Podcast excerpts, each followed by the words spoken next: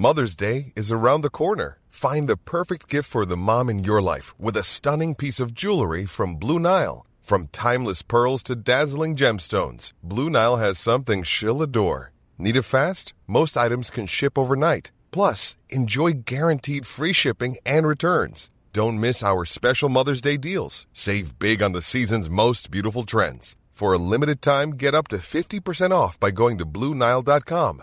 That's Blue Nile.com.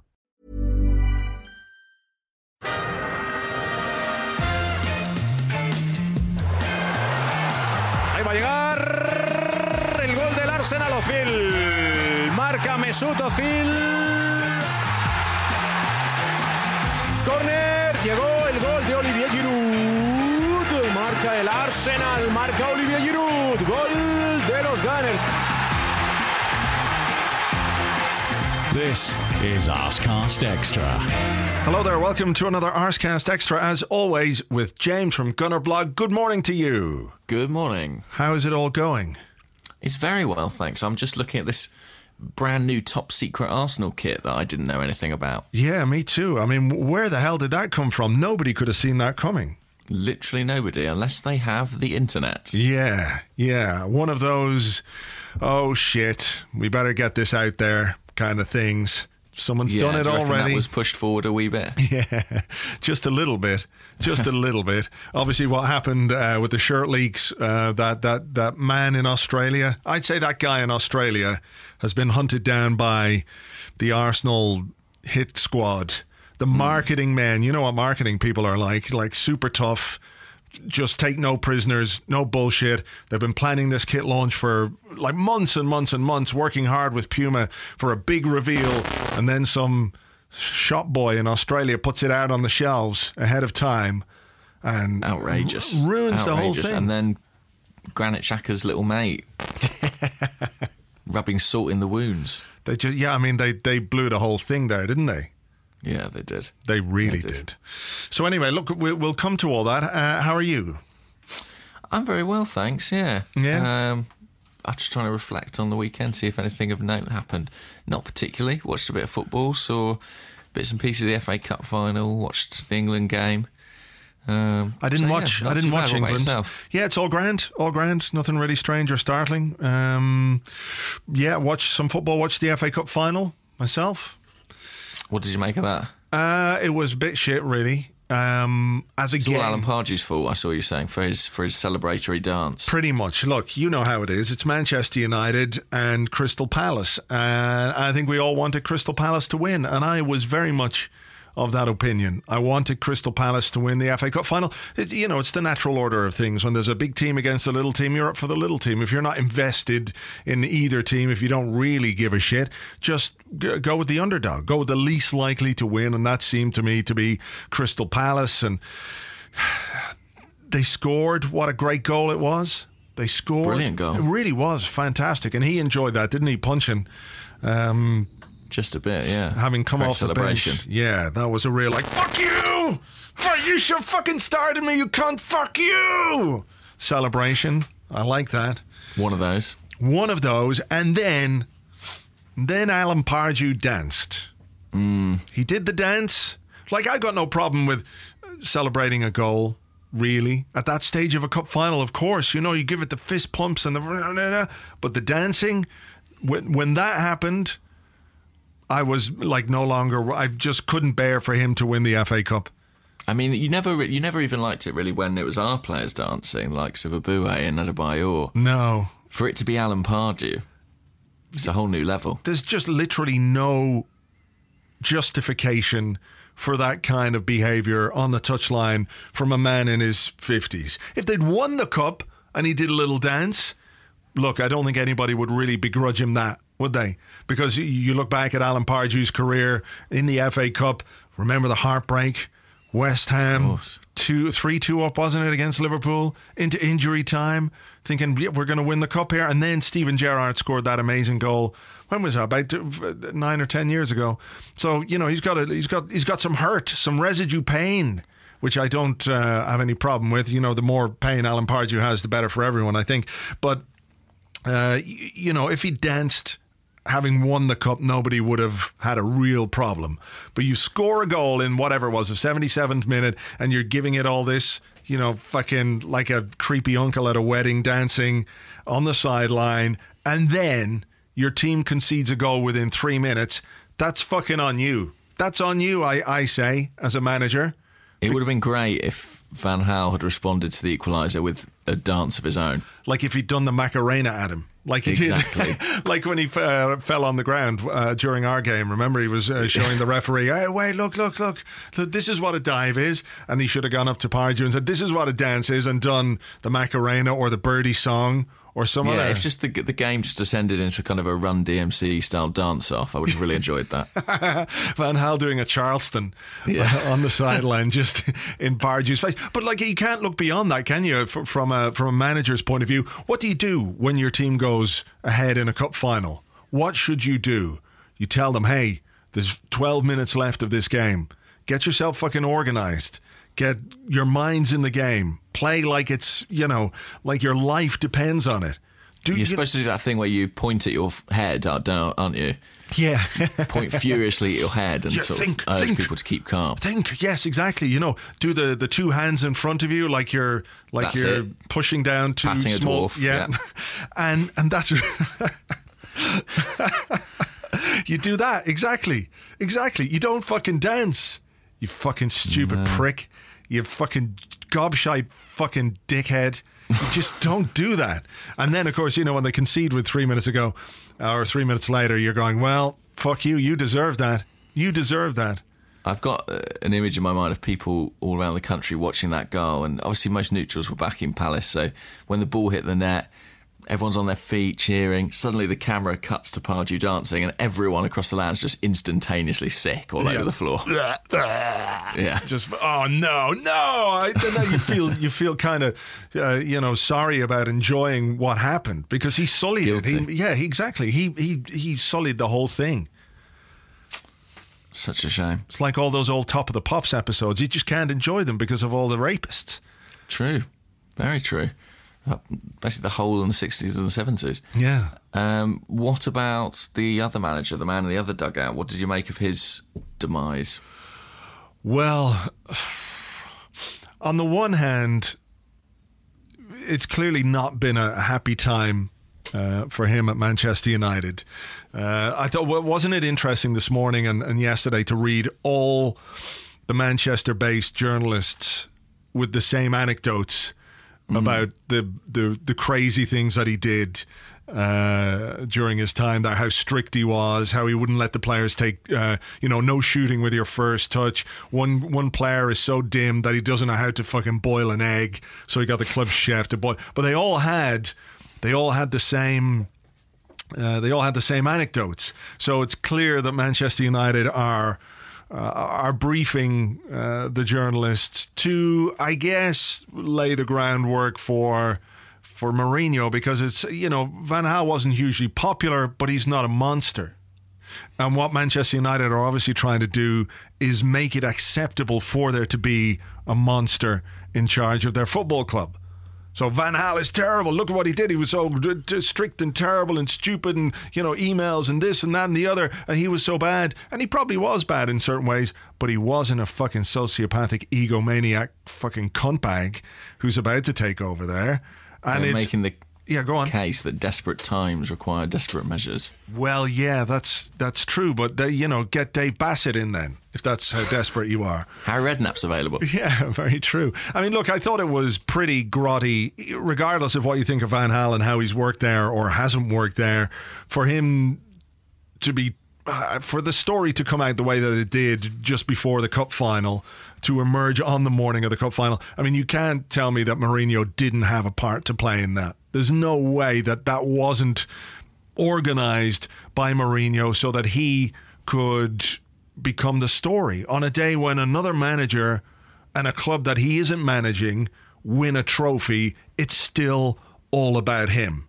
Like 100% about Mourinho. Nobody, fuck, I mean, nobody's talking about the cup final. Nobody's talking about them lifting a trophy. They're talking about Van Hal going out and Mourinho coming in.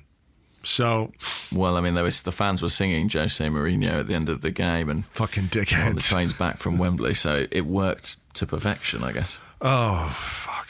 Yeah, I mean, what do you make of it then? What what was your take on it? I think it's quite unseemly, isn't it? It's not particularly becoming of a club who, you know, claim to be to do things the right way. It's quite reminiscent of Roberto Mancini when he lost the FA Cup final. I think it was a very similar thing in terms of the story coming out almost on the day.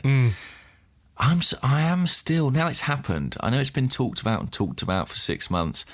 I am still surprised that they've gone for Mourinho. I would have thought that the reservations that prevented them from appointing him in the first place would still stand. Uh, but it seems, I don't know, it seems they're prepared to do that deal with the devil. It'll be fascinating to see how that plays out. I think what's happened at Chelsea definitely damaged Mourinho's aura somewhat. So interesting to see if he can recover from that. It's, it's weird appointing a manager who you know at some point is going to combust. Yeah, yeah, but I think they're looking at the short term success that he can bring. Yeah. Um, I mean, look, it's going to be a huge. I mean, that guy there, Woodward, right? Ed Woodward. Um, he he doesn't strike me as a convincing CEO or chief executive of a football club. he doesn't seem like a real football man like Ivan Gazidis. but what I mean is that um, he's been uh, enthralled to uh, George Mendes anyway, hasn't he? Yeah, very so much so. now with Mourinho there, I wonder. I mean, the stories were weren't there at Real Madrid that that uh, Mendes basically had an office at the Real Madrid training ground. I wonder is that going to be the case at Manchester United that all the signings it is essentially uh, a Portuguese version of Harry Redknapp and Willie McKay, isn't it? I mean, that's what that's what happens. These are all going to be uh, Mendes players that arrive at Manchester United, and, and he's got a huge stable, a very big stable of those players. Very good players, of course, but yeah, I don't know. It, it, it They could get a Falcao back. yeah, wow, yeah, lucky them, lucky them. Um, yeah, I mean, I wonder. I, ju- I do wonder how it's all going to go because isn't the one of the problems that people had with Van Gaal at Manchester United was the type of football that he was playing and the fact that it wasn't expansive attacking football the way Manchester United have enjoyed it down the years under Alex Ferguson and Mourinho as we know is a very good but functional manager in terms of the way that he likes his teams to play. I mean, there's not, not much room for anything other than what he says uh, for individual expression. I mean, he'll build a he'll build a very effective machine there, I think, and of course he will be a massive, massive cunt. I mean, there's no two ways about it. I mean, next season is shaping up to be really interesting. When you got Pep Guardiola and Manchester City, right? I thought you were going to say an absolute cunt fest. It, it is going to be an absolute confest. I think I said that on Twitter yesterday because you've got Pep Guardiola at Manchester City. So the two big Manchester clubs, you've got this rivalry reignited. Pep Guardiola and Jose Mourinho from the time that they were at uh, Real Madrid and Barcelona. And if we remember, Jose Mourinho, uh, he behaved particularly badly towards Tito Vilanova uh, Yes. the, the Barcelona assistant uh, manager. He gouged him in the eye, and uh, Tito Vilanova uh, got cancer and died. So, I, if I was Mikel Arteta, I'd be a little bit worried because he's going to take over. If I mean, if Mourinho goes anywhere near Mikel Arteta's eyes, fuck him. Like it's Or over. worse, gonna- his hair. He, ah, he can't touch it. It's just like it doesn't move. It's like Mourinho could go at it with a jackhammer. He could, and Arteta's hair would be perfect, just perfect. but he will try and dig his thumb, his evil, poisonous thumb, into his eye or some other orifice at some point, because it will kick off, won't it? Of course it will. Of course it will, and it'll be box office, but uh, it'll be ugly and it'll dominate the, the news agenda. I imagine the battle between those two in particular, Guardiola and Mourinho. Yeah. Do you think Mourinho will be a success then? Do you expect United to improve under him? Well, look, they're going to throw a, a fucking load of money uh, at more players. What have they spent? A quarter of a billion pounds in the last two years under Van Gaal. They're going to spend. So there was talk this morning of a two hundred million pound transfer budget. Um, there's no way that Mourinho is not going to spend a load of money because that's the way that he operates. That's his modus operandi as a manager is to spend big on big players. So it'll be interesting to see what happens there because he's going to bring in, he's going to have to bring in a striker. He's going to have to bring in central defenders. He's going to have to bring in midfielders. So what happens to the uh, to the youth players or the players who've made a bit of a breakthrough this season under Van Gaal? If there is a bright spot for Man United, it's people like uh, Jesse Lingard. What a goal that was to win the cup final, by the way. Um, goal. uh, Marcus, Marcus Rashford, Rashford. you know, Martial is still young. Um, uh, but Mourinho doesn't tend to like working with young players. He doesn't like it because I don't know. He doesn't. He doesn't. He can't deal with the fact that they're developing and flawed. Um, he would much rather work with players who are much closer to the to the finished uh, article, who he can who he can then you know create his uh, or build his team around. So that'll be interesting. But they're just going to spend a load of money, and if you can't spend two hundred million pounds and make a team like Manchester United relatively successful, then you're doing a fucking terrible job. So yeah, I expect them to to be uh, a big threat next season.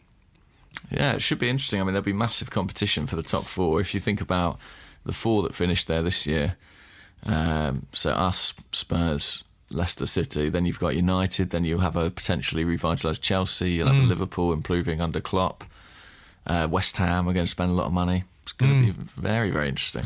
Certainly is. Make for a, a, a challenging season. And of course, uh, much will depend on what we do in the transfer market. And it looks like we're about to make our first purchase. yeah, yeah. Looks like we've done something, and it's it's exciting, which is uh, because there was that story last week, wasn't there, saying, "Oh, we've lowballed them, we've come in with a bid that was lower than they anticipated." But Yeah. one would imagine that cannot be the case now. No, well, look, the guy's in London getting his pictures taken, which suggests to me that deal is is done. Um, just a matter of, of announcing it now. Um, what did you what did you make of the leak? Uh, I thought that was quite interesting. I can imagine. Can you imagine what they were like uh, inside Arsenal when that happened? When the players' Furious, pictures leaked. I mean, like, Arsenal are quite good at keeping things like that quiet, aren't they? You know, we don't, we haven't seen many leaks like that before. But it will become more regular. Do you think? Do you think it's going to be harder and harder for them to keep these kinds of, you know, unveilings quiet? Maybe, but I think what they might do is they might restrict the people who are privy to the photos being taken, etc. So the word is, wasn't it, was Xhaka's brother Right. who stuck up the pictures on Snapchat. So I can I can foresee a situation where future signings, uh, when you get your pictures taken, you know your your brother or your girlfriend or your significant other or your mates, they got to wait outside. Sorry. Yeah. Is you, you, it's uh, only you are allowed in to see Dr. McFarlane to uh, take these pictures. Um, so yeah, I mean, I, I would say they will put procedures in place where leaks become a lot more difficult. Um, but yeah, I mean, I think it's great as a fan. You see that come out, and it's it's fantastic. People would have been worrying all weekend, wouldn't they? And I think it, it's lifted the mood a little bit. Do you Uh, think the club will, in the same way they have with the kit, kind of move things along a bit faster? Do you think they'll make some sort of announcement soon saying that an agreement is imminent? Or Yeah, yeah. I would. I wouldn't be surprised to see something today. To be perfectly honest, because what they've done is obviously brought forward the kit release, and then I think they've got to then. I think that had to come before announcing the player in the new kit, didn't it? So the first thing they had to do was go, "Here's our new kit! Surprise! Look at our new kit! It's beautiful!" And then like, "Here's our new player in our new kit." So I think that's probably what we're looking at. I w- I wouldn't be surprised if there was a, a an announcement today uh, about him. Um, did you see that as well? That there's been a shirt number change. I did indeed, yeah. Uh, Alexis has moved from 17 to 7. Yeah, so there was um, a story emerged at the weekend that new squad numbers were being revealed. Uh, I'm just loading it up here. So Alexis moving from 17 to 7 has been confirmed today by the club. Again, a picture uh, of the uh, of the guy in his brand new kit in the uh, in the new kit. Uh, I think the other ones were was it Bellerin to number two? Oh, really? think I could be could be wrong here.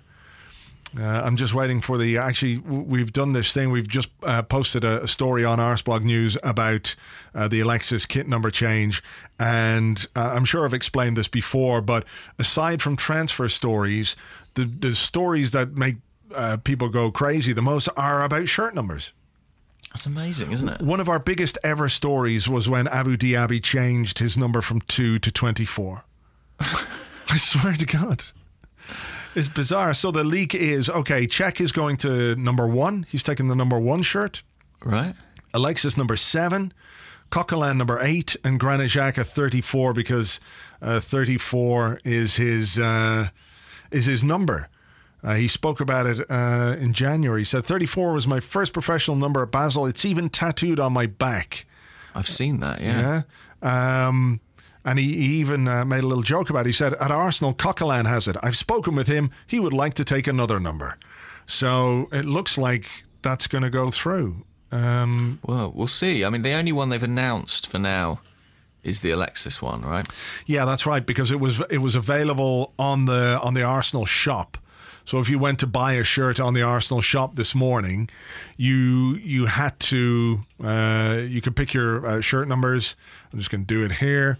So as you go down, squad player Alexis seven. There don't appear to be any other changes as of yet. Um, so yeah, we, those aren't confirmed, but I guess they're not going to confirm uh, a Xhaka shirt number or Coquelin shirt number until until the deal is is properly announced. So There we go. yeah. Um, I don't know if you've seen this, but I've just seen a tweet from uh, Akil Vyas, 10 Akil on Twitter, yeah, saying, um, guys, why can you still buy a shirt with Flamini's name on it, but no Arteta or Rosicky? um, Is there something going on, Andrew, that we don't know about? I don't know. I'm now on the website looking, and he's right. You can still buy a Flamini 20 shirt. Do you think Mesut Ozil, as a condition of his new contract, has insisted that Flamini's deal was extended as well? Yes. I don't know. I mean, it's really weird, isn't it? Because there was all the fuss made on the final day about Arteta and all uh, stories about Rosicky. And Arsene Wenger in his press conference talked about, um, you know, those three players leaving. We're, we're losing lots of experience. I saw uh, one of the players, I can't remember who it was, on Instagram posted, Cheers, you guys. It's great playing with you. And they had Arteta, Flamini, and, and Rosicky. Mm. But there's been nothing, nothing whatsoever from the club about Flamini leaving. There's been nothing, no like, thanks, Matthew. Cheers, Flamster. Nice one, mate. None, none of that. Nothing. So, could it be that Matthew Flamini is staying? I mean, surely not. We've got a lot of midfielders now, haven't we? If we sign Xhaka and with Elneny there, Yeah, Iwobi having emerged. yeah. I'm just looking. But I mean, he's still is it- there. is it- but is, he's out of contract, isn't he? I mean, he is out of. He is yeah, out his of deal's contract. up this summer, yeah. I mean, I'm going to look on Transfermarkt. He did an interview, didn't he, recently in The Independent or something? Did he mention anything in that? Um, it was in the Financial Times, but he Financial didn't. Times, that's it. He didn't say anything. Yeah, I mean, it, it, it shows that his contract is up at the end of June. Maybe they're like having, maybe they're arranging a parade for him. Maybe- And, and they, they don't want to tell anyone yet. It's a surprise. Maybe Flamini shirts sell surprisingly well, and they just want to maximise revenue before he officially goes. Yeah. Maybe they don't know how to tell Ozil. That could be it. Sorry. No one's told Ozil yet. I, I, I mean, I don't know what it is, but I, yeah. He's definitely there. Are you worried? I'm not worried because we've bought. It looks like we've bought a player who's going to knock him down the pecking order, which is great. Yeah. Um, on the Alexis thing, this may be completely irrational of me, but because he's changed squad number, I now am not worried he's going to leave. Well, yeah. I mean, I don't think you give a guy a new number if he's planning on leaving or if you're not planning on, on keeping him. I mean, I don't think there was any question of us not wanting to keep him. I do think that a lot of the stuff that, that came out about him being unhappy, etc., etc., I think, you know, we have to uh, remember that Arsenal are trying to get him to sign a new deal. So if they're, they're trying to sign it, if he's like super happy, well, here, have this. But if we've got to convince him, if we've got to woo him, if we've got to give him a bit more money, those sort of stories make a lot more sense. Yeah, so, absolutely. So what what, what do you make of the uh, the new kit? Uh, a tweet from Dara Ó Briain, who said, "Did you know that nappies now have a faint yellow line down the front that goes blue after a wee? Not sure why this came to mind." I didn't know that, um, but there you go. Good, good to be aware. Yeah. I, Do you think it's it's uh, in case uh, any of our players? Um, we through their torsos? or, or let's say, lactate in sympathy with their pregnant wives or girlfriends. Maybe that's what it is. Could be that. Could be that. I'm not sure why the players need to know that though. Um, I, I think the kit's okay. I'm not sure about the line down the middle. It's odd, isn't it? It's like cut here for mad scientists. Yeah. It's a bit uh, like it's just sort of I mean it's there but it's not really there.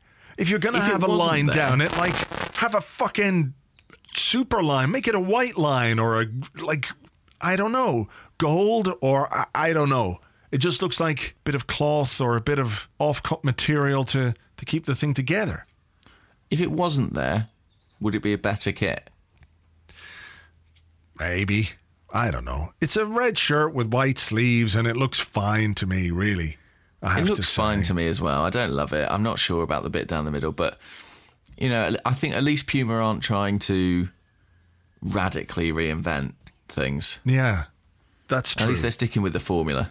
Well, look, I mean, the good thing about it is that if you buy the authentic home kit, it it does remarkable things to you. Remarkable things. I'm going to read this from the uh, the website. Apparently, it's got ACTV technology, right?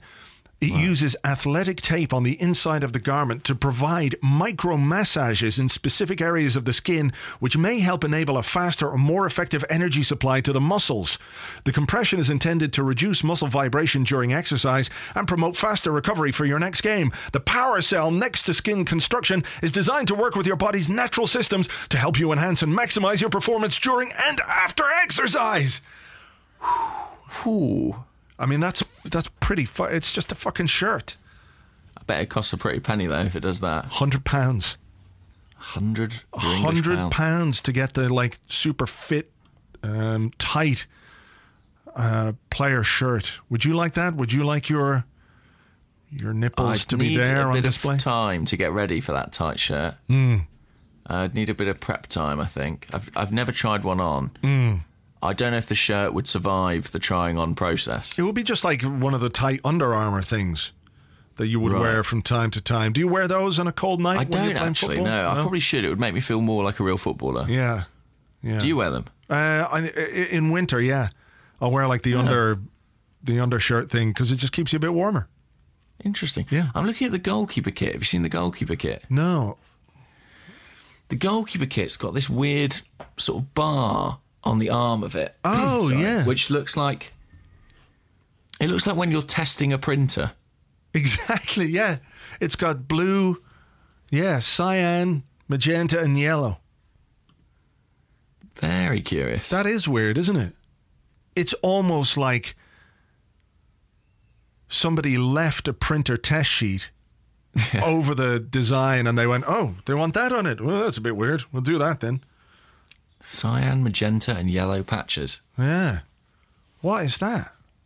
Under the arm is a Y-shaped mesh gusset. everybody, cool. everybody needs a gusset. People have been complaining about the the body odor of Yeah, Cech. they're- They've the- put in yeah. some ventilation. The mesh gusset. That's what. That's what's needed for sure. Fucking I want to see the new hat. Have they not released Cech's new hat? That would be good. if it's a Of course, he wears an. Adidas hat, much to Puma's irritation. Yeah. Well, we'll see. So look, um, that's all kit stuff and that, but we didn't actually really talk about Granit Xhaka. No, Like we're assuming he's arrived, and by the time we do the next podcast next week, it'll be old news. So, I mean, wh- what do you make of it from the point of view of of uh, of him as a signing and what it means for the Arsenal midfield? Well, I think it. Uh, I've spoken to a few people who've watched quite a lot of him in the Bundesliga. I haven't, to be honest. I've seen him play for Switzerland a few times, um, but everyone speaks very, very highly of him. I think he's a player who, if you think that Arteta and Flamini have gone as sort of the deeper line midfielders, and you'd think that Xhaka and Elneny have come in. It feels like we've probably made some steps forward in that area of the park. I think Elneny's a superior player to Flamini, and Xhaka, you know, is, has more parallels with Arteta as someone who likes to come deep, pick the ball up off the back four, uh, and has a good range of passing. So I think it's really interesting. What's what's most fascinating is with the options we've got now. What does Arsene Wenger see as his kind of first choice pairing? You'd imagine if we've gone out and spent thirty million pounds on a guy, he's going to play. You know? Yeah. Yeah, it, it will be very interesting. I was I touched on that in the blog this morning, like how he's obviously identified midfield as an area that needed some strengthening and needed d- qualities brought into it that we didn't have. Uh, whether they were there because the players were too old or too injured or you know just not good enough. Uh, you know to bring in Elneny and bring in Xhaka.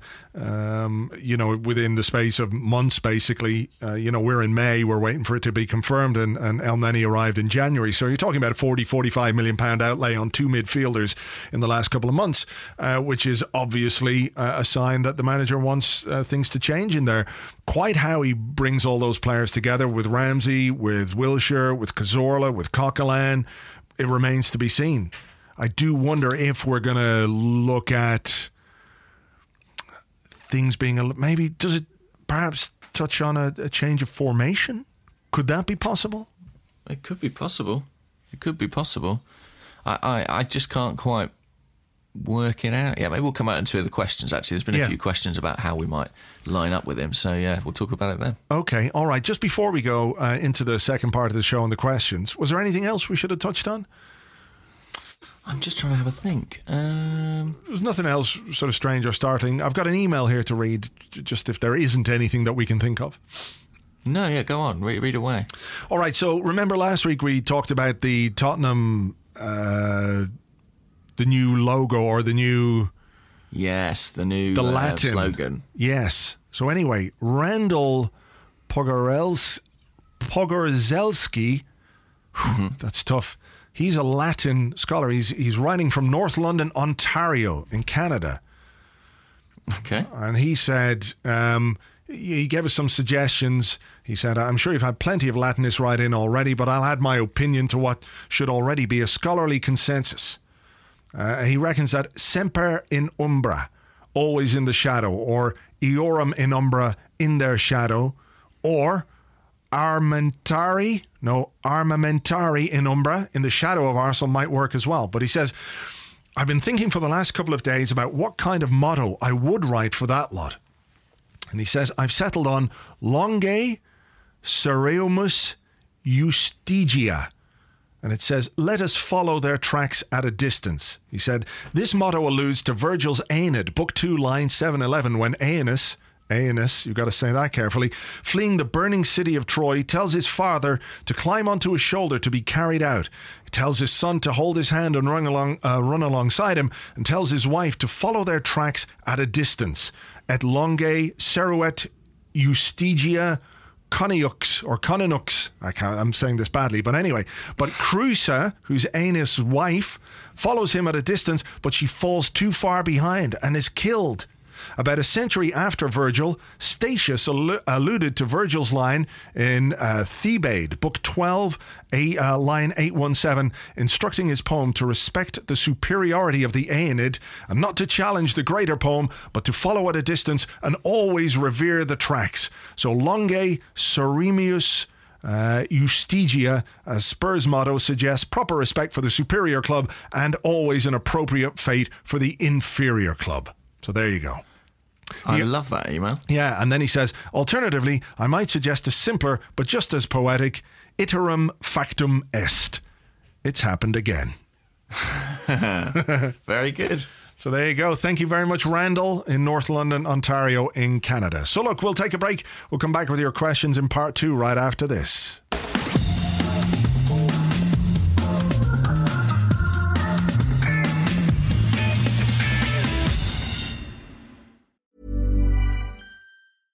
Quality sleep is essential. That's why the Sleep Number Smart Bed is designed for your ever evolving sleep needs. Need a bed that's firmer or softer on either side? Helps you sleep at a comfortable temperature? Sleep Number Smart Beds let you individualize your comfort so you sleep better together. JD Power ranks Sleep Number number 1 in customer satisfaction with mattresses purchased in-store. And now save 40% on the Sleep Number limited edition Smart Bed for a limited time. For JD Power 2023 award information, visit jdpower.com/awards. Only at Sleep Number stores or sleepnumber.com. Hey there, it's Michelle Norris. I'm host of a podcast called Your Mama's Kitchen. When I travel, I'm usually looking for a way to find a taste of home when I'm not at home. And one of the things I love to do when I am at home is entertain. And Airbnb allows me to do that. When I was in California recently, I rented a house that had a great kitchen. And when we were sitting around the table, we're all thinking, we're in someone else's house. Someone could be in all of our homes as well. If you have a home, but you're not always at home, you have an Airbnb. Your home might be worth more than you think. Find out how much at airbnb.com/slash host. Welcome back to the Arsecast Extra. This is part two where we answer the questions that you sent to us on Twitter at Gunnerblog and at Arseblog. Um, we've just been looking at more pictures of the new kit. Mm-hmm. Olivier Giroud, Alexis Sanchez, Mesut Ozil, all there, front and centre. Front and centre, that's got to be a good omen. Yeah. And who else is in there? Um, Pires is behind. Thierry Henry, Hector Bellerin. Yeah, so they'll all be in the team next year. Yeah. A guy with a beard holding his hands in the air. He's going to be in the team. Just behind him. Yeah. There's also a small boy there who's very excited. He's going to be in the team. Uh, uh, Granny, she's she's going to be in the team also. That little girl on the left hand side, Yeah. she, she'll probably be the new centre forward, I imagine. yeah.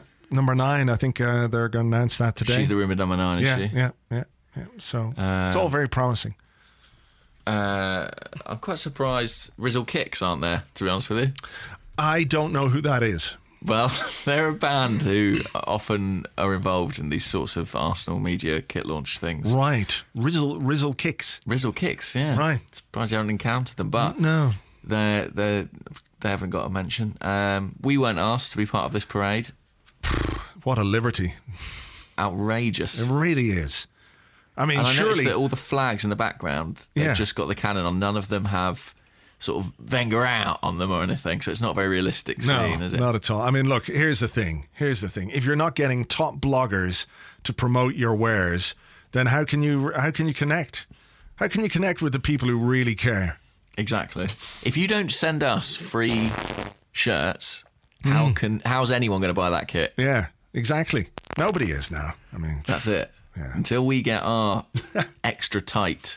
If you send me Arsenal, if you send me an extra tight players model of the shirt with whatever it is, the massage parlour stitched into it, then I'll get in shape and wear it. yeah, no, I, sell I a few. yeah, I think I think if that happens, we we're going to have to do a video podcast of We you will, we in will. your shirt. And I'll be on here saying that at hundred pounds, it's a it's a veritable bargain.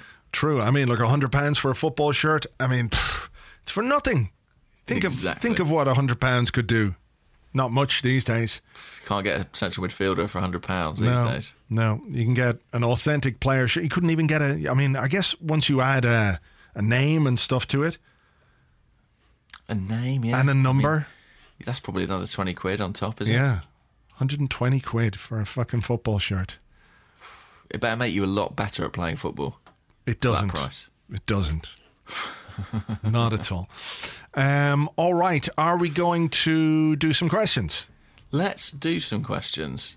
Um, what to do? Well, here, do- well, let's start this one. Sorry, you go. Okay, all right. Seeing as we're talking about kits, at Gunner Outpost wants to know if you could design a horrific new Spurs kit. What's the worst kit you can think of? Oh well, we already know what the motto is going to be. um, I, I've never seen a brown football kit. Didn't they have one? Am I Did not? they? Ah, somebody had one, and I think it could have been one of their away kits. Somebody Maybe. had a brown. Yeah. I'd love to see. I mean, funnily enough, when you type in brown football kit, one of the things that comes up is our away kit from this season, which is a bit harsh. It's sort of a, it's a gold, but I'd love to see a kind of oh, a pooey brown. Is the only way I can put it? right. Yeah. Yeah. That, that that could be good. Um. Maybe with like ventilation patches, but in unusual places, like maybe just holes over the nipples. or Madonna cones. Yeah, Like Madonna that would be cone nipples, that would be good. But I think what would really annoy them, of course, is if it was red and white. Now I know we, you know, you're sort of sullying your own brand to an extent, but I remember who was it that sponsored them? Mansion, or Yeah, I think so. th- and they had a red logo, and there was outrage among the Tottenham faithful. Oh yes, it was like red "Oh, M. we, Yeah, we can't have a red on our shirt. This is outrageous. That's what they said. so you would make them a red shirt. Yeah, Would you? Would you? I mean, would you put a cannon on it, or would that be a bit much? that might be a bit much. You wouldn't mean, put a cannon next to the cockerel, like Yeah, shooting it off its little perch. Yeah, like literally a cannonball going up the arse of the cockerel and the cockerel's insides exploding, just guts. And the guts could be red. That's how you get the red onto it then. Yes. Yes, that would be good. So I think that's what we do. A brown shirt with a cannon shooting the arse out of a cockerel, the cockerel's guts going everywhere, and then just in you know the way sometimes uh on football shirts they have stuff in the stitching that when you hold it up you can you can see a pattern or you can see words and we could Oh, just yeah, have yeah, like hashtag 1961 all the way through it Nice, very very nice. that'd be good Um, and then you'd have to get sort of one of the worst, worst sponsors, you know, in history. I don't know to to be emblazoned across the front of it. Oh, trying to think of some of the bad ones. who could Um, you get Phil Collins oh God, sponsored by Phil Collins. Would it be just his name or also his face stitched into it? yeah his face his face and his name Nice.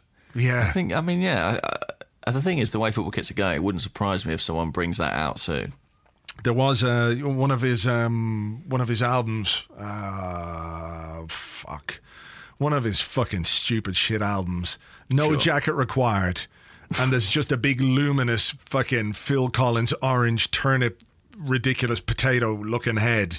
So that that head on a brown shirt with the cannon and the cockerel. Photoshoppers, please. Uh, on your marks, get set, go. Let's produce that that Tottenham shirt, please. Please, we could do a big kit launch for it. Actually, do a parade of people walking down the street Cha- wearing it. Chaz and Dave, Phil Yeah. Collins, those guys that made that really mad. That, do you remember that song that came out? They did it was like one love Tottenham thing, and they kept trying to delete it, and all the Arsenal fans kept uploading it again and again and Yeah, yeah, again. yeah. They like just missed the point that the minute something becomes digital, it's permanent. I You're know, fucked. I know. As frightening as that might be for you and I. Yes, but still. Um, Okay, that well, I'd love to see that if someone can do that. Uh, let's have a question. This is sort of what we were talking about before, really, but this comes from Shane Langan at Shane Eno on Twitter, and he asks: Given how many central midfielders we seem to have, do you think Wenger might shift to a narrower formation like four-three-one-two, That would be interesting, wouldn't it? or like a diamond, say? Hmm. Because you've got to fit Mesut Ozil in there. So you've got to have kind of a number ten, I guess. Yeah. Yeah. Might we see something like a 4 4 1 1 with Ozil being a bit of a Bergkamp? I guess that would depend on what the striker we bring in is like. Because we, we've, we've got to buy that striker. I mean, I think that's that's imperative. Um, I, I, I mean, I just don't know at this point what his plans are for the midfield or how he's going to set it up uh, because he loves Santi Cazorla. Uh, we've got Coquelin in there who can do that uh, holding destructive role as well. I mean, I wonder is he thinking about a midfield that can that can adjust to various formations or various opponents? Mm. Would that would that be the kind of tactical thinking that we would expect from Arsene Wenger, or would he mm. prefer something you know a little more consistent and fluent? He's not a guy who's particularly prone to tinkering with the system, is he? Over the No. course of the season, I think if he if he can have something that's structurally sound and that can help build up those automatisms, as Per Mertesacker would say, then I think he likes to stick with it. Uh, It's intriguing thinking about a diamond system. You know, you could have your back four, and then I don't know. Let's say you had Xhaka, uh, Ra- Xhaka deepest, and then Ramsey and Cazorla slightly further ahead, and then Özil at the point of a diamond. Um, and then I guess you up front you would have, well, from your current options, you could play Giroud and Alexis as a front two. Yeah. Um, and maybe you've got a bit more kind of versatility, certainly in terms of attack there. Would that not then, you know, the way that w- when teams want to squeeze us Well, uh, exactly. into into being completely uh, ineffectual, they just make us really narrow, so we don't have any width. Uh, Well, and, and that formation would would strike me as one that doesn't have a great deal of natural width anyway. So Yeah. um, There'd be a huge onus on the fullbacks, wouldn't there, in, a- in, a, in Yeah. a situation like that? Um, I don't know. I think Arsenal's quite wedded to the sort of system that we play at the moment. I think it'll be something vaguely similar. I think the exact composition of the kind of central midfield three could change. You, you imagine Ozil will be the most attacking, but then you know we've seen times in the past where he's played with two deeper players like a Coquelin and Elneny, but then he's alternated it and put a Ramsey in there with a more traditional holder. I don't know how he intends to put that together. My gut says that he's probably thinking about Xhaka alongside Aaron Ramsey. do you think so? I think so, yeah. I think so. But then where did that leave Santi Cazorla? Uh, I, I don't quite know. Uh, I mean, does it leave him as somebody who provides depth? Um, I mean, he's not. He doesn't strike me as a player who's going to want to be on the bench. Uh, He's too good to be on the bench all, all the time, isn't he? Um, but Yeah. at the same time, you've got to have, you've got to have that. Um, that that depth to be able to cope with the season as the season goes long. I wonder if we're after a wide player, whether that will have an impact on what he does with the midfield. Like, could he could he use Ramsey from the right a lot? Yeah, well, somebody asked this. Swana Deep at Swana Deep 90 said, Do you think that with Xhaka's signing, we'll see Ramsey as a permanent first choice right winger? Hmm, I don't know. I don't know. I mean, again, we're we're just speculating. We won't have any real idea as to what he's going to do uh, until pre-season and even a, a little bit into the season. Um, but about, but I mean, I guess you don't spend thirty million on a central midfield player without thinking of him as somebody who's going to be first choice, as we said. Elneny, you know, is a player who was brought in for reasonable money, more expensive than than was reported apparently. Um, so he spent right. a, a fair amount of money on those players. Uh, I, I don't know. I mean, it's hard. We spoke about Ramsey, or I spoke about Ramsey and the player assessments on, on the blog, and it feels like everything has to work for Ramsey to get into the team. Everything has to be right around him. And is he a player around whom you build a squad in that way? Do you know what I mean? Like I like him. I think Ramsey's a really good player, but is he the is he the player uh, around whom you build a system if you can't find any other way of getting him into the team? I, I do know what you mean, and but I, my gut feeling is that Arsenal still harks back to that 2013-14 season and Ramsey's performances in that year. Mm. And I do wonder if in Xhaka he thinks he's found a player who can kind of emulate what Arteta brought to the team in that time, and thus become a, a viable partner for Ramsey. Um, but you could be right. I personally, I quite like Ramsey from the right hand side. Mm. I like Ramsey in that attacking position. Um, and that could free you up to find a way to get Cazorla back into midfield because I think we really missed Cazorla. And in fact, in the one thing I meant to say after the final game of the season, the match against Villa, was that I'd forgotten quite how quite how good he is in that role. You know, mm. Mm. he's excellent. So I, if and when we play with Cazorla and Özil, you know, we've got someone who can find Özil that much quicker from deep. I mean, I'm I'm sure Xhaka's been bought partially because he can do that too, but.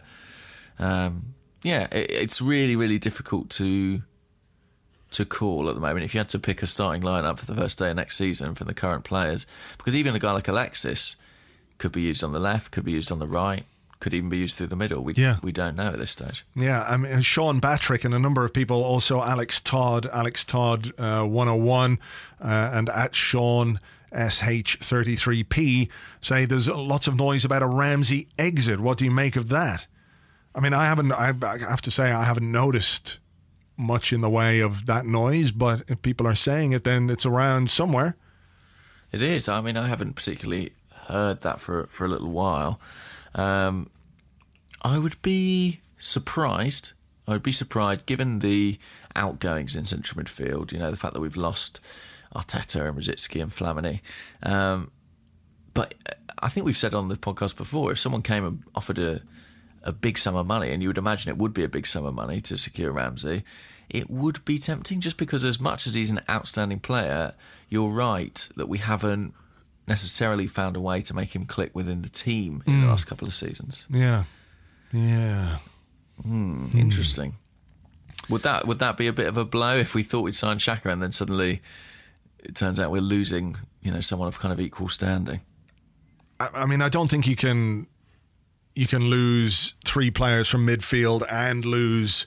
Uh, you know, whatever about those three players and the contributions they made, I still think there's a really good player somewhere in Aaron Ramsey. Um, uh, and I think we're a, a stronger squad with him in it. I think if we want to build a squad that that can challenge and can compete properly next season, I, I don't think you can afford to lose a, a player like Ramsey. And I think you know if he finds the right partner, then I think he can be a really really good player.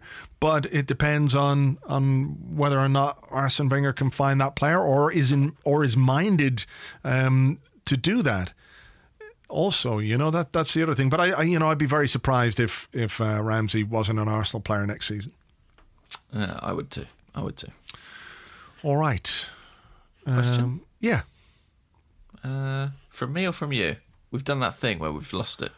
I think I, the- I just asked one there about Ramsey, so I think it's Oh, you. okay, fine. Yeah. Well, I'll I'll do one then. Don't worry. Okay. Um, this is from Ty Tiberl or Tiberl, who's at Kojabo Berlin. Oh, I Um, see. yeah, him. Yeah, yeah, yeah.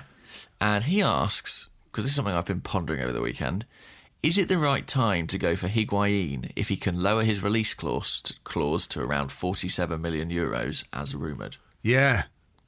Yes. Yes. Why not? The guy's like, what are we looking for this summer in a striker? I mean, what- Goals. Right. Are we All looking for? I mean, I know we've spoken a little bit about the potential to find a player who could develop into a world class striker, and I still think, from an Arsenal point of view, that's something we should be looking at. I really think we should be trying to identify the next guy, you know, who can do uh, perhaps what Van Persie did, uh, just without being such a massive injured all the time cunt. Um, you know, find identify a player. Maybe that that Dutch guy Janssen. Maybe he's the guy who could come along, and we could buy him and not make him the first choice striker next season, but bring him into the squad and let him develop over a couple of seasons. But you know, next season we need a player who can be hugely efficient in front of goal. And it strikes me that uh, he wants to leave Napoli, right? Yeah. He's 28 years of age. We are not going to get a huge amount of money for him if and when we decide to sell him, if we do buy him.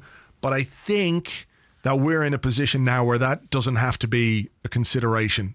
We don't have to think about the uh, the value of a player when his contract is up or what we might be able to get for him. I think it's more valuable if you've got a player who can come in and play two seasons, maybe three seasons, and get you 20 to 25 league goals in those seasons. Because what does that get you? It probably gets you at least close to winning a league title. It probably gets you further in Europe. It makes your team better. So the monetary value of a player at the end of his contract should be at this point an irrelevance given the amount of money splashing around the game, given the amount of money that Arsenal have. We shouldn't be worrying about that. What we should be focusing on is who can come in and who can score goals. And to me, he's a player who can come in and score goals. No? Yes, he certainly appears it. I mean, he broke the Serie A record this season, didn't he, for, for goals in a single campaign? 36 goals in 35 games. Um, scored two goals in two Europa League starts as well. Uh, he is tw- he is 28. He'll be 29, I think, in December. Right. But that would still give you, I think, two or three years of you know top level stuff, and I just think he's he's ready made. He's he's the guy for right now. Hmm. We've talked in the past about people like Lukaku, maybe Janssen. And I, you know, there's a couple of French prospects potentially, and I can see the logic there. But if you want someone who's good to go, Yeah. you know, tomorrow, Higuain is is one of those What, guys. what is his release clause? So his release clause, his current release clause is seventy-two million pounds. Right. So basically, nobody ever pays the fucking release clause. Nobody does that. That's not what it's there for. Um, it, it's it's a bargaining chip, isn't it? But uh, I mean, look around at what the prices uh, quoted for for players are. I think Lyon rejected thirty-five million euros for Lacazette. Yeah. So that's the that's where the market is. I mean, so his his release clause currently, his current contract is seventy-two million pounds. Pounds or euros? Pounds, that is. Yeah. Right. If if rumours are to be believed, he is trying to sign a, a re- revised deal with Napoli that would reduce it to around forty-seven million pounds. Um, uh, even if it stays at seventy-two, his market value is probably about sixty million pounds, isn't it? Maybe not quite given his age. Maybe not given his age. I mean, but, but here's the thing: uh, they're talking about Morata being available for somewhere between forty and fifty million pounds. Yeah. Like, I mean, th- this is a guy uh, who clearly is a very talented player, but in terms of his uh, goal return, you'd be very hard pressed to say that he's a guy who uh, who is worth that kind of money. He might become worth that kind of money at some point. But I mean, how many goals did he get this season? Well, he got he got seven goals in thirty-four appearances in Serie A. Seven goals, but in all competitions he has. I'm just making sure he hasn't got any international goals. He's got 12, twelve. and forty-seven. Okay, I mean a lot of those are from the bench. Yeah, previous season, sixteen. That's not bad, but again, he's okay. One international goal.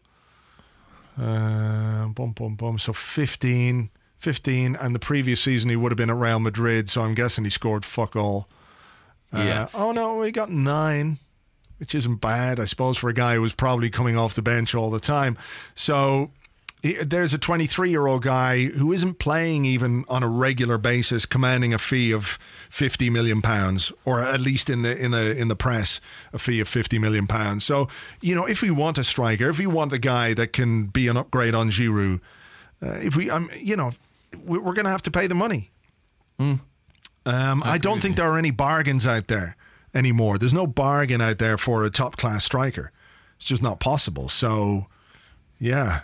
I mean, our options are limited as well, aren't they? It's uh, Higuain, it's Morata, it's Lukaku, maybe. Do you, when you see Higuain and what he's achieved this season, do you feel uh, uh, a tw- significant twinge of regret about the way Arsenal allowed him to join Napoli? Yeah. back in well, I, I always felt we should have bought him. I was very Yeah. strongly advocating his signing back in 2013, and I think he would have been a really good fit for us. You know, I know that we had the Suarez thing going on, but I, it always felt to me like Higuain would have been a, a much better fit for Arsenal in terms of um, just the the lack of drama and nonsense and bullshit that was around him. And we've said it before, haven't we? That we always felt like Barcelona was the Suarez endgame. His wife is from Barcelona. Uh, it always felt like that's where he wanted to end up. He definitely wanted to leave Liverpool uh, that summer, but um, Arsenal would have been, I think, a stepping stone to uh, another league or, or to Barcelona in the end. So Well, it's a well trodden path, isn't Yeah. it? Arsenal to Barcelona. yeah, exactly. You know, but, oh, you, you go through that door there at Arsenal, you end up in Barcelona. Yeah. Um, so yeah, I, I would have. I mean, I, I get maybe reservations that he is 28, but look, if you get two really good seasons out of a player and it helps you win something, money well spent. I mean, what did Manchester United pay for uh, Martial for for uh, for Memphis Depay? What are play, True. what are clubs going to pay this summer for players who won't make half that impact? So I think we're just going to have to accept that the market is ridiculous and bite the bullet and pay the money. Yeah. He would be. Uh, he'd be right at, the top of my list. Certainly. Uh, is it another one? My turn.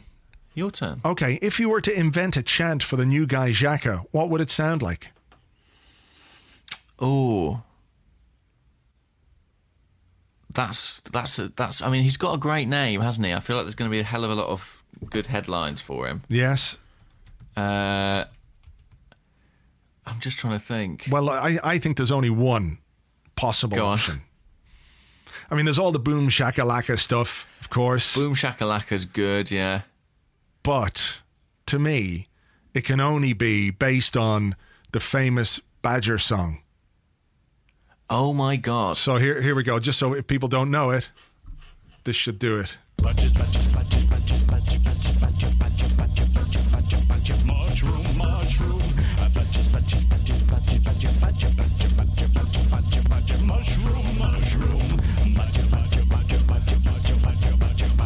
Etc. Etc. So yeah, that that to me, it's got to be jaka jaka jaka jaka jaka jaka jaka jaka mushroom. What would it still be mushroom or would it be something else? I don't know. Arsenal. Maybe his midfield partner, depending on who that is. Yeah. That's great. I like that a lot. Yeah. Um, I I mean, I think we need to get a bit more creative with our songs at Arsenal. You know, we, we need to raise our game, and that would be a step in the right direction. Yeah. Would be If good. want I mean, players to be attracted to the club. yeah. It'd be easy to remember. Nobody could like forget the words. Xhaka Xhaka Xhaka Xhaka Xhaka Xhaka Xhaka Xhaka mushroom. Amazing. I mean, Maybe keep it as mushroom. Yeah, keep the lyrics to mushroom. That'll be not? it because everyone will be going, "What the fuck? Why? Why are they singing mushroom at this guy?" And we could like uh, design a range of mushroom-based uh, merchandise. That could be his brand. We could go. That would be a whole new sort of arm for Arsenal's corporate machine. Mushroom-based sponsorship. Yeah, exactly. He could he could get tattoos of mushrooms. Hmm. Do you like mushrooms? Uh, I actually don't particularly. right. Do you? don't mind them now and again, the odd one with a you know with a fry or something like that. But I wouldn't be mad for all the the, the crazy mushrooms that you get. And you know what the worst soup in the world is? Mushroom soup, unquestionably. It's I've like never had it. oh, it's grey. It's just this grey mushroom tasting, like gloopy, disgusting stuff. It's terrible. No one wants a grey a grey soup. No. It's like a brown kit. Exactly. You want a nice, colourful soup, sort of reddish or orangey, or or even a sort of a, a, a green you could get away with. Green, you can just about manage a pea soup or something. Yeah. Yeah, yeah, but not grey. No grey soup. No, thank you. Yeah. All right. Got another one? Uh, well, all right. This is a quite generic question, actually, but I'm going to ask it on the back of the Xhaka deal. Okay. It's from Van Arsenal at Jesper 14. And they ask, do you think the N do you think that the Arsenal's contract situation and his age will urge him to spend bigger than ever this summer? Um, yeah, I mean there was uh, there was another question like that from from Fever Pitch. Uh, other than blind faith after after years of not doing so, do you see the Arsenal signing the players we actually need and finally making a challenge for the title next season? If I mean, if I were Arsene Wenger, and I spoke about this on the the Arsecast on Friday with the with the guys, we did our roundtable uh, Arsecast end of season thing. My feeling right now, anyway, my gut feeling is that this is going to be Arsene Wenger's last season right. if I were him, I'd just fucking spend the shit out of it. I'd be like, fuck this. I'm like, I'm all in. I've done 20 years here. I've, you know, I've played a part in us getting all this money. Now I'm spending it. I'm Going to spend the fucking shit out of it. Um, whether he thinks like that or not, I'm not 100% sure. I think he's a little more perhaps conscientious than I am, probably a little more strategic in his thinking uh, and the way that he views money. Um, because I, you know, if I were the Arsenal manager, I would be like Scrooge McDuck. I'd be jumping off my desk into the, like a swimming pool of gold coins and just lying on a bed, fucking I think throwing that's what up. Stan Kroenke does. Just throwing all the dollar bills up in the air, going, woohoo, look at all this money. That's what I would be like as the Arsenal manager. Arsene Wenger, of course, is slightly more prudent uh, economically than that. So I, I'd love it to happen. I'd love for him to have a real, like, just fucking go for it. Go for it. Why not? Uh, whether it actually happens or not, I'm a little bit um, a little bit dubious because you know we've we've been here before. We know what what Arsene is like, so I'm not 100 percent sure that that's going to happen. But I'd I'd love it. I'd love if it did. Well, it's a good start, isn't it? Yeah, yeah. Or what what do you think? What do I think? I did my predictions, didn't I? I can't remember what I said. Um, Oh, I didn't write them down. Yeah.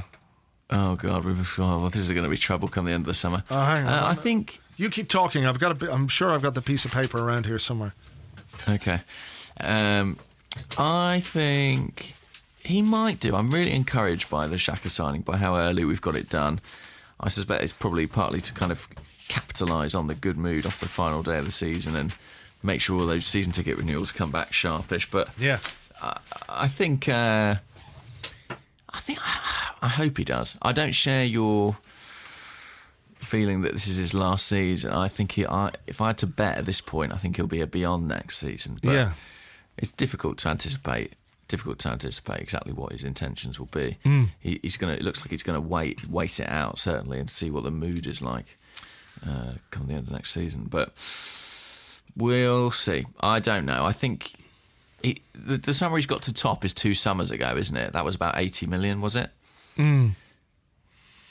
I don't know. Maybe if he buys Gonzalo Higuain, he'll certainly do it. Yeah. What did I say? I, I can't find it. But Just hang on there. I, I think it's outside. I was looking. I'm just gonna see here. Where are my bits of paper? Hang on. I, mean, I don't even. But I think he's burnt Sorry, it. it's, or- it's outside. But uh, yeah, all I can find are bits of paper with stupid-looking men drawn on them, with big Sure. eyes, doodles, um, and I was pretty sure I had it written down here what we what we said. We'd have to go back. Oh, I found our end of season predictions. Uh, We'll go back and find it at some point, yeah, it's on one of the it's on one of the podcasts. So uh, you know, guys. we- it's on a podcast or a piece of paper somewhere. Yeah, it's not around. Okay, look, let's have a couple of quick ones to finish then. Um, this one comes from Alex Brannigan. Uh, at Brannagorn. Oh, him again, Brannagorn. Uh, he says, Would you rather have £50,000 in your account or £1 million in 50p coins in a silo not depositable? I don't even know what that means. Like you can you A can't si- take all those 50 um 50p coins and put them in the bank. You just have to go to your silo, which is probably I would say just to make it a little less convenient, it's far from your house. So it's like, you know, when Walter White in Breaking Bad, he goes out to the desert and buries all his money out there.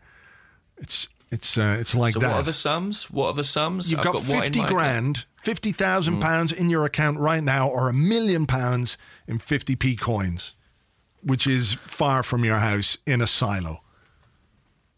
I would still take the million pounds. Yeah, I mean, it's. Currently, I'm trying to work out how many 50p's I could get in my Fiat Punto. You have a Fiat Punto. Is that your car? That's my car. All right. That's my car. I saw a great. Uh, Uh, there's a.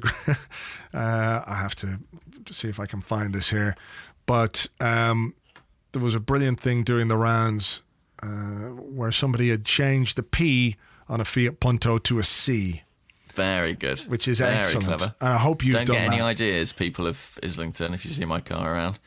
Um, but uh, I, I, yeah, I reckon you just would have to do hire a lorry and just drive around with a lot of 50p's in it.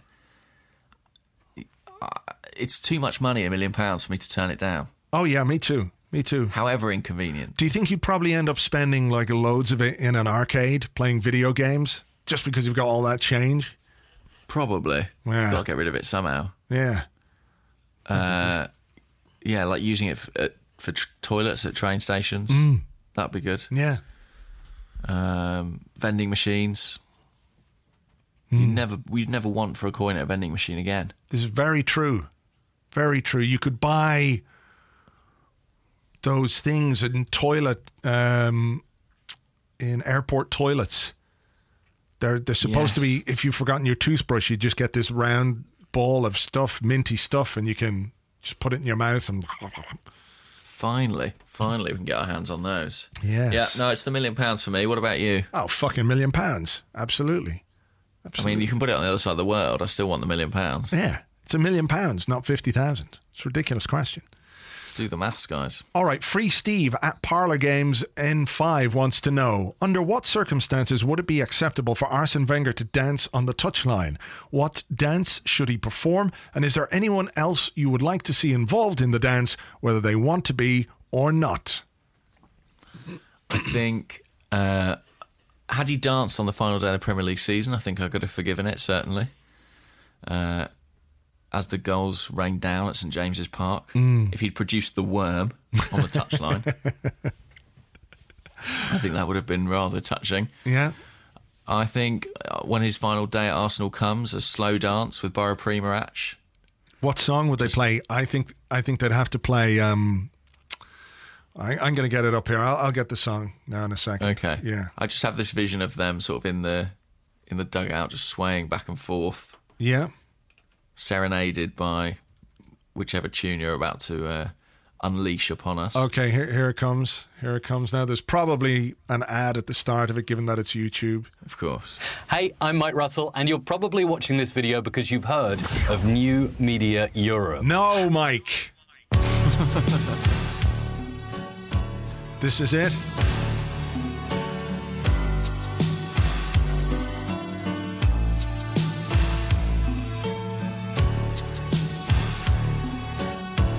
This is um, Phyllis Nelson. Move closer, in case anybody doesn't know this. This classic.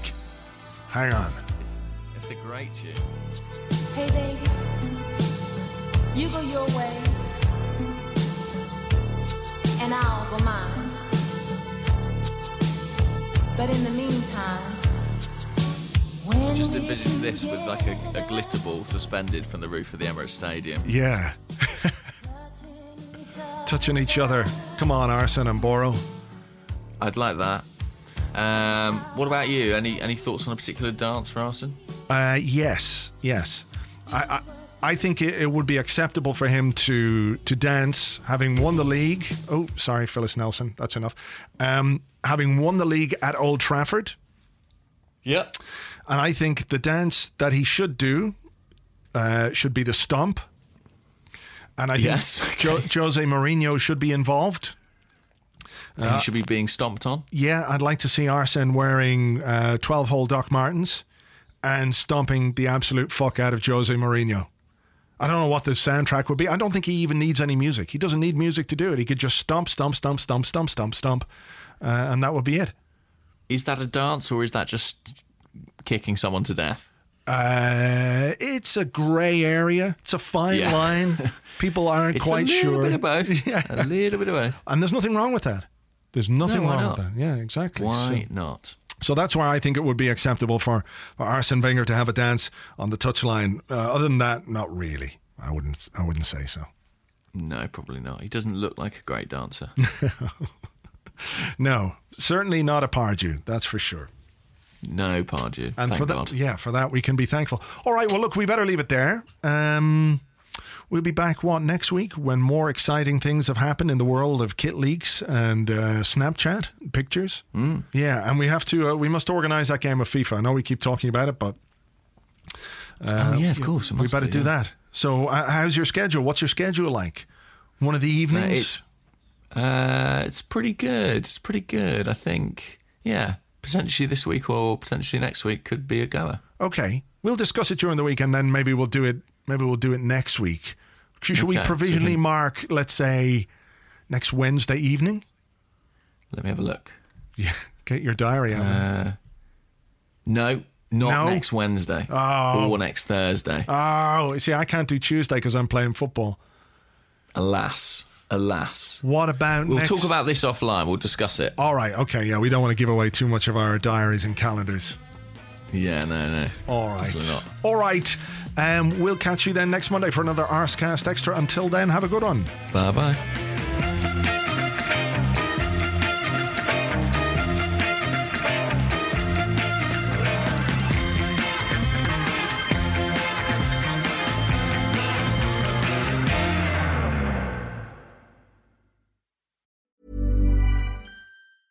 Normally, being a little extra might be a bit much, but not when it comes to healthcare. That's why United Healthcare's Health Protector Guard fixed indemnity insurance plans, underwritten by Golden Rule Insurance Company, supplement your primary plan so you manage out of pocket costs. Learn more at uh1.com.